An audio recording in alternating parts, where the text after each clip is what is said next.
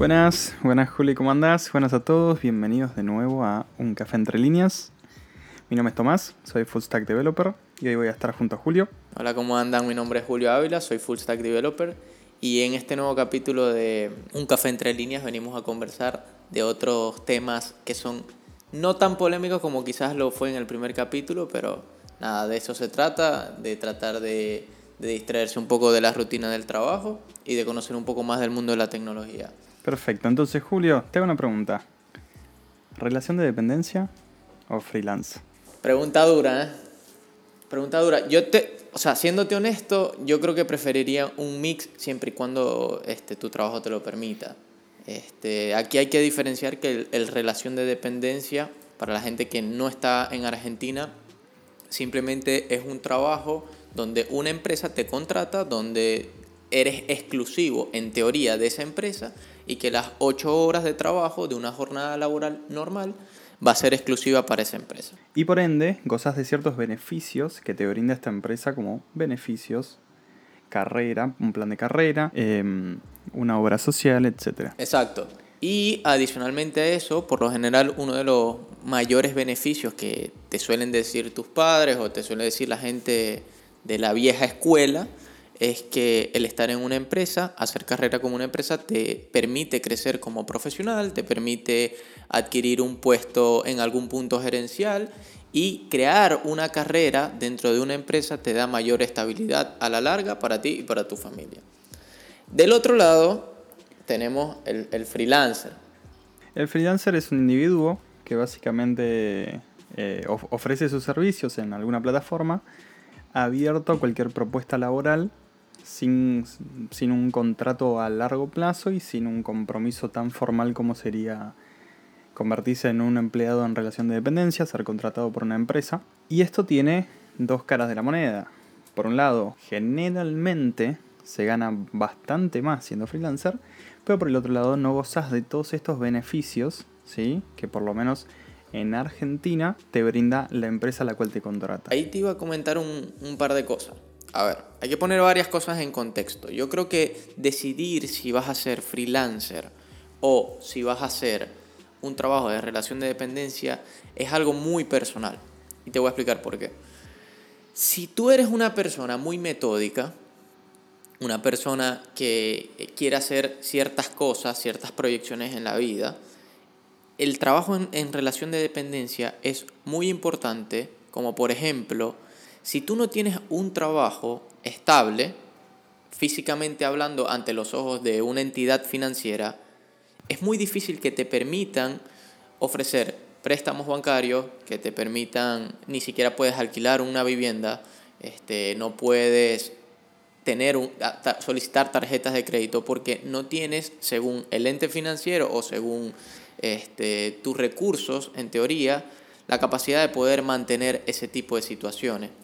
Cosa que en tal caso no es así porque dicen que el freelancer no es estable. Que yo creo que en, en, en este rubro el freelancer es muy estable, pero es como que el punto negativo que de entrada puedo conseguirle. No sé qué pensás vos. Puntos negativos y puntos positivos van a tener un montón de ambos lados, creo yo. Eh, si bien es verdad que es interesante el mundo de freelance, ¿sí? Es verdad que también te hace menos atractivo para las entidades financieras en cuanto a fiabilidad. ¿sí? Te hace mucho más inestable y mucho menos fiable para que vos puedas rendir cuentas de tus deudas el día que pidas un préstamo, el día que intentes sacar una tarjeta de crédito.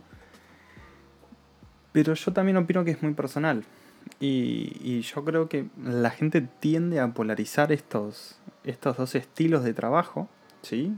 O sos freelancer o sos relación de dependencia en muchos casos.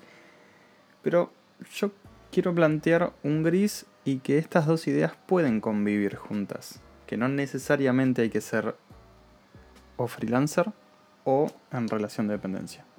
Hay momentos de, del día a día que quizás no tengas tiempo, pero hay otros días un poco más flexibles. Siento que no es un pecado eh, combinar ambos tipos de trabajo porque uno te brinda la capacidad de poder quizás recibir algún tipo de divisa que es lo que vendría siendo un ahorro un poco más estable que en una de estas monedas de acá de Latinoamérica. Y adicionalmente va a tener la, la posibilidad de mantener una fachada para todo lo que vendría siendo las entidades financieras y poder tener la posibilidad de alquilar un departamento o poder aspirar a un préstamo para algún momento una casa o, un auto. Y por eso yo creo que una combinación de ambas es importante. Pero ahí yo te quería hacer una pregunta, Tommy. ¿Qué piensas tú del freelancer eterno? Porque también tiene su beneficio el ser tú el propio dueño de tu tiempo, de cuántas horas vas a trabajar a la semana. Yo creo que influye mucho el ambiente eh, político y social de cada país. Alguien en Suiza se puede dar el lujo de hacerlo, alguien en Irlanda se puede dar el lujo de, de vivir freelancer full time, porque son países que entienden el trabajo, entienden el rubro y entienden lo que significa ser freelancer. Estamos en una economía por ahí más subdesarrollada, donde la incertidumbre es mucho más grande, donde tenemos una inestabilidad económica bastante acentuada. Entonces es normal también que no nos, no nos confíen tanto al ser freelancer. Ahí, ahí entra un tema que es súper vital. Entonces, ¿qué tan importante es saber inglés? Porque por lo general para me atrevería a decir, el 95% de los trabajos freelancer, ¿verdad? Que quieres que sean cobrados en divisa, por lo general suelen ser para países primermundistas.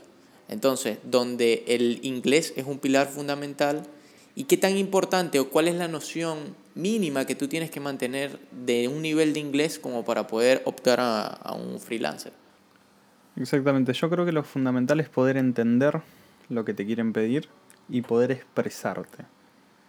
No creo que se necesite un, un nivel avanzado por ahí de inglés, pero si alguien te pregunta algo, tenés que saber contestarle rápido y con fluidez. Em, creo que es muy importante porque sacando España, que comparte nuestro idioma, ¿sí? el resto de los países que por más que no hablen inglés como lengua materna, como puede ser Francia, pueden ser los países nórdicos, puede ser Alemania, puede ser Italia, el punto de encuentro generalmente es en inglés. Entonces, por más que no sepas italiano, no sepas francés, no sepas alemán, ellos seguramente, estoy casi seguro de que los que te van a tocar trabajar con vos van a saber inglés. Entonces, por eso yo creo que es importante el inglés porque es un punto de encuentro multicultural que te va a permitir a vos expandirte al mundo y eh, conseguir mejores trabajos. ahí, ahí, chicos, hay que entender una, posición. Es que, por lo menos en este rubro, el, el entender el inglés, por lo menos en un nivel básico, es súper importante. Porque no solo para que te puedas dar a entender o para poder optar a un, a un trabajo directamente este, fuera de, acá de Latinoamérica, para que lo puedas cobrar en algún tipo de divisas y sea más estable, sino que en tu día a día el inglés va a ser parte fundamental.